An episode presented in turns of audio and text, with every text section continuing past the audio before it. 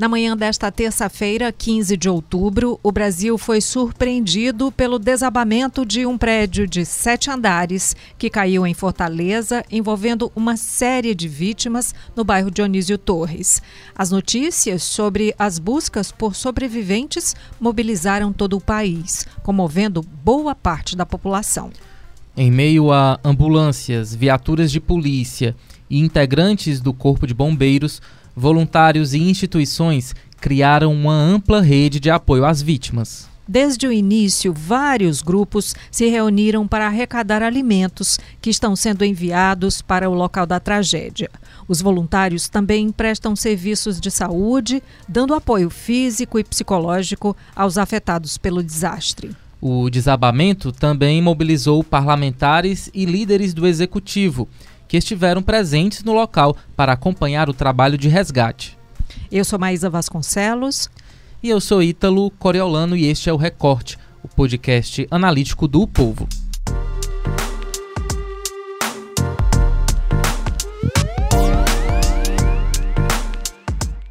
aqui com a gente no estúdio para conversar sobre o trabalho solidário às vítimas. Recebemos o repórter de Cidade do Povo, Ítalo Cosme. Bem-vindo, Ítalo. Obrigado, Maísa. Olá, Coriolano. Olá, Cosme. É, houve, né, de fato, uma ampla rede de apoio desde o início do desabamento. Logo nas primeiras horas, a gente falava sobre pessoas que levavam água para os bombeiros, né, para toda a equipe de resgate. Teve gente também oferecendo apoio psicológico, suas próprias residências, né, para dar abrigo é, ao, às pessoas, né, afetadas pelo desabamento. De que forma você percebeu o surgimento desse movimento solidário, né, dessa rede aí ampla de colaboração? Então, é, eu cheguei ao local uma hora depois do prédio ter desabado. Fui a segunda equipe do, Jornal o Povo a chegar lá.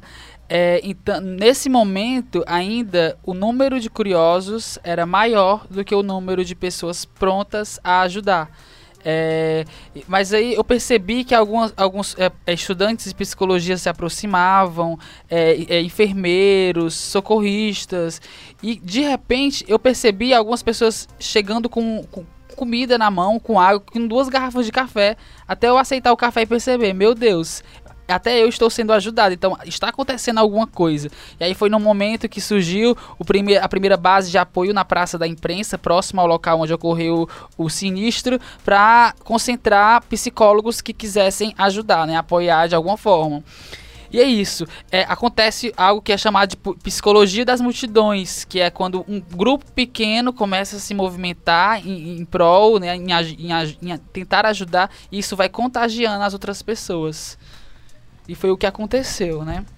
Bem, sobre esse assunto, nós vamos ouvir agora a voluntária Patrícia Aquino. Ela é professora e falou com a nossa equipe sobre a importância do voluntariado nesse momento tão difícil. Eu acho que nesse momento, não apenas eu, mas muitas pessoas se sentem tocadas por ver várias famílias perderem tudo. Então, se você imaginar que foi-se embora tudo que você não tem mais nada, que você não tem mais local para ir, que você não tem como, como é que eu vou, é, é, que roupa eu vou vestir, com que toalha eu vou me enxugar. Então não tem como você não ficar sensibilizada. Então nesse momento você busca, você procura o que tem na sua casa de toalha, de, de lençol, de travesseiros, de roupas. Você sai no mercantil, compra, vem buscar, saber o que estão precisando de remédio. Então de todas as formas você busca ajudar. E essa linha ela tem sido muito grande. E nesse momento a gente até é, é uma integração que diz assim, quanto mais chega, melhor, porque não há sobra nisso aí, não há. Até porque as pessoas elas ficam, sentem também o aconchego em cada pacote que chega, porque naquilo ali não é apenas o aspecto físico. Ela sente que por trás e que junto daquela toalha que chega, daquele lençol, tem o carinho de uma pessoa que está preocupada, que está interligada e que está acompanhando nesse momento e sensibilizada por essas famílias. Ítalo, e de que forma as instituições e empresas colaboram nesse momento? Durante a noite de ontem, a madrugada, a gente ficou vendo, ah, nesse momento já tem muito isso, agora precisamos disso, né? É, narra um pouquinho disso e como é que isso está funcionando agora. Olha, mas eu fiquei bem próximo a um dos pontos da Defesa Civil, né? Então, durante o dia, durante a manhã, eles precisavam de água, é, assim como o restante todo, todo dia eles precisavam, precisaram de água, né? Mas precisavam de água, de picolé devido ao sol, de gelo, né? Para tentar acalmar um pouco quem tava ali com a cara sobre os escombros.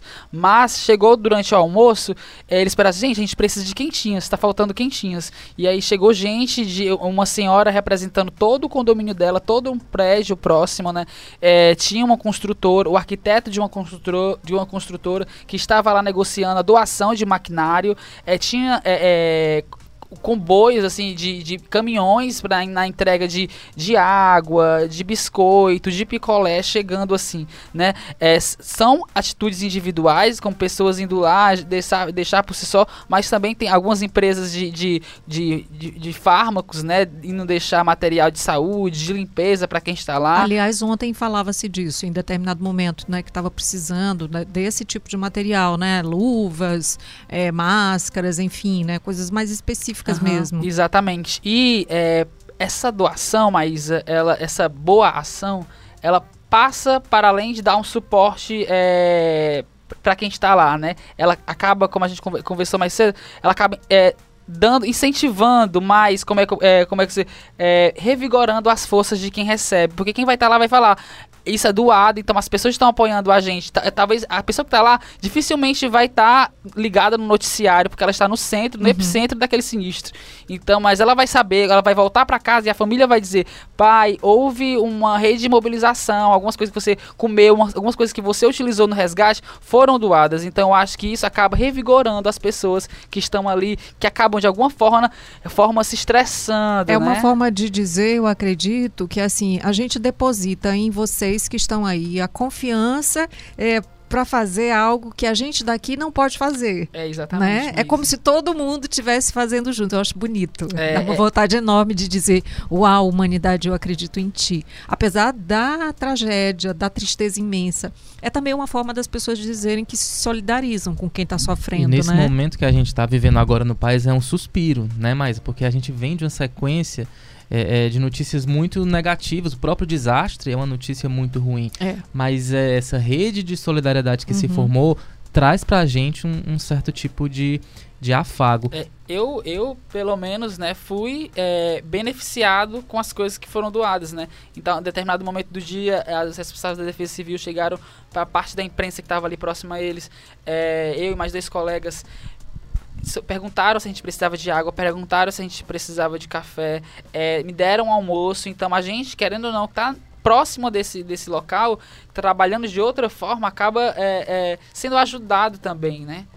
É isso. Bem, como a gente disse, é uma rede de solidariedade bem ampla. Inclusive, instituições religiosas também estão movimentando muitos desses trabalhos voluntários. Hoje pela manhã a gente acompanhou rodas de oração, mulheres de joelho ali né, na área onde está isolada, tentando passar boas energias é, para toda a equipe de resgate. E sobre esse assunto, a gente conversou com o pastor Ricardo Azevedo. Vamos ouvir. Estamos prestando apoio tanto aos socorristas como também às famílias é, do, das vítimas né, dessa tragédia.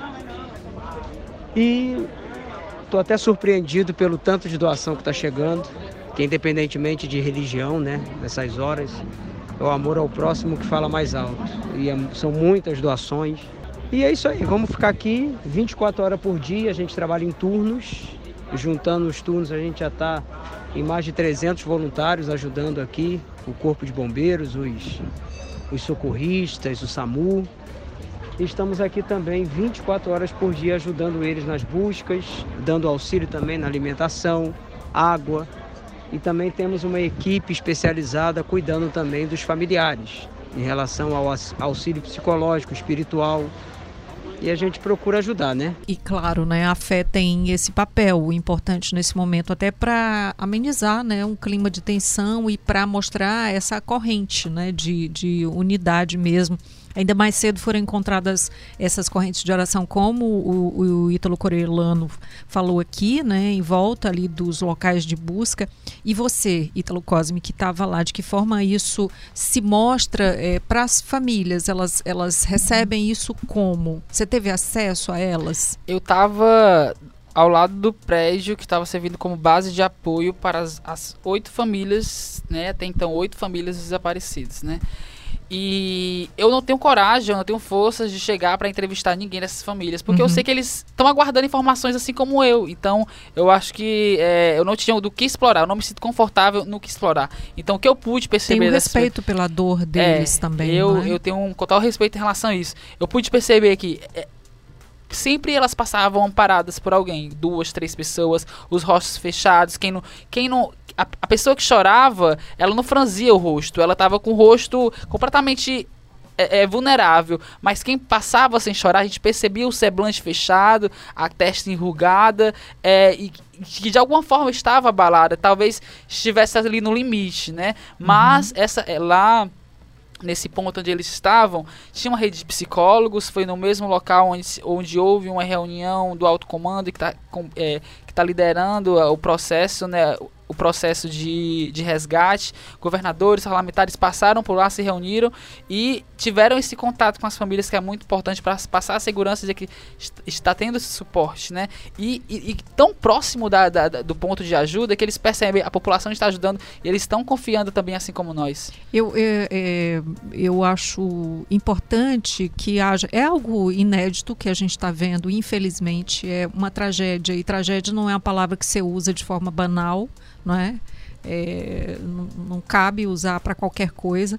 Então é, é o único, mas assim, é, esse, essa forma né, que, que foi usada, que está sendo usada, né, de haver um centro de, de comando né, do, do Corpo de Bombeiros está é, capitalizando isso no sentido de repassar as informações, às vezes até a gente, eh, jornalista, se ressente disso, mas a gente sabe que é uma forma de trabalhar que eles encontraram também para preservar aquelas pessoas, aqueles familiares, o sofrimento delas, não é? para evitar especulações. Não é? né? Uhum. Você percebe isso é, lá? Percebo, mas as, é, lá eu não estava, não fico onde está a maioria dos jornalistas, assim, que eles estão em outra entrada, são algumas entradas, né? Então, geralmente comigo ele tem dois ou, ou, ou três de outros veículos de comunicação, mas é, eu percebo, assim, que analisando um pouco mais distante, que é, o meu papel ali não é dar informação primeiro. Assim, eu acho que a informação ela vai ser contada, os números vão fechar em algum momento e todo mundo vai poder compartilhar. Eu acho que há histórias, há vidas lá que precisam ser contadas, há atitudes como essa de solidariedade que move, que mobiliza, que tem repercussão nacional e internacional, que precisam ser ditas, que ajuda, ajuda muito mais do que falar sobre se, se morreu um, se morreu dois, se, se vai morrer a terceira pessoa. Eu acho que a gente precisa é, valorizar as boas atitudes, as boas ações. Bem, sobre essa lição né, de humanidade, a repórter do Povo Online, Julie Vieira, trouxe informações direto do local do desastre, falando como anda esse trabalho solidário até o momento. O que podemos notar aqui nesse segundo dia é que ainda há um movimento muito solidário. As pessoas estão aqui comparecendo, sempre trazendo aqui mantimentos, trazendo água, trazendo comida, trazendo até, inclusive, é, roupas, né? A gente percebe um trabalho aqui de equipe. São várias entidades de solidariedade e as pessoas também estão vindo para cá para fazer orações. Mais cedo a gente encontrou aqui um grupo de pelo menos seis pessoas pessoas fazendo aqui uma corrente de oração, é, emanando energias positivas, tentando de certa forma amenizar aqui esse clima que é um pouquinho tenso, né, devido ainda ter pessoas soterradas. Então a gente observa que esse é um movimento, as pessoas estão aqui se solidarizando, existem pessoas de mão dadas fazendo aqui suas orações, pedindo para que o resgate seja feito com vida das pessoas que ainda estão por lá. E é isso que a gente acompanha por aqui.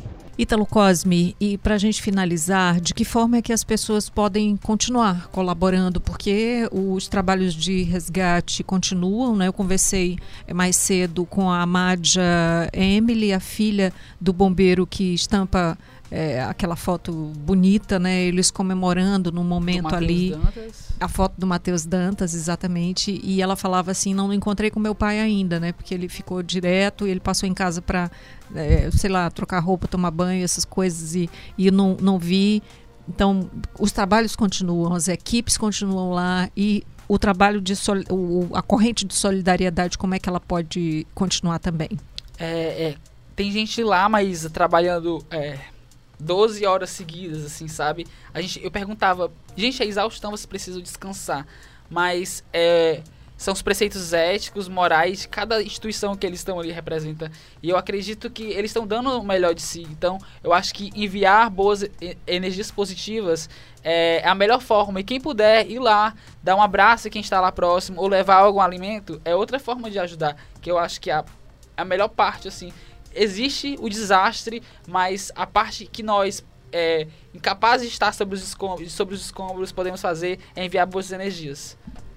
É isso. Agora, respeitando, é claro, as orientações, né? Claro. Porque as autoridades ali no local, por exemplo, a AMC, né? Ela pede para evitar circular ali pela, pela área, né? Tem um perímetro que foi interditado, inclusive que permanece. A MC diz que não tem prazo para isso ser reaberto, né? Eles pedem para evitar é, nos horários de pico, assim, pelo menos, né? Antônio Salles, Padre Valdivino, para supondo-se que resgatou-se uma vítima, porque há expectativa de resgatar vítimas com vida, obviamente, né? É o que a gente espera, né? É o que a gente espera, obviamente. Então, também tem essas formas de ajudar, né? Não buzinando ali próximo, porque pode haver um sinal. Evitando. De repente a pessoa estava desacordada e ela acordou e emite ali um som, os, os bombeiros precisam ouvir, né? Então tem essas formas também de ajudar. É isso, né? Muito obrigada, Ítalo Cosme. Eu que agradeço pelo convite. Muito obrigado, Ítalo. Esse foi o recorte número 168. Lembrando que ao longo dos próximos dias, das próximas horas, o Grupo Povo continua é, em loco fazendo a cobertura desse que é um dos maiores desastres aqui da capital. Então, Portal O Povo Online, Jornal o Povo, Rádio o Povo CBN, todas as nossas redes sociais, trazendo aí informações e também histórias maravilhosas de solidariedade como essas que a gente contou aqui. A gente volta amanhã. Tchau. Roteiro e produção: Felipe Pereira. Edição e produção: Bruno Melgácio. Áudio: André Silvestre. Coordenação de produção: Camila de Almeida. Publicação e estratégia digital: João Vitor Duma.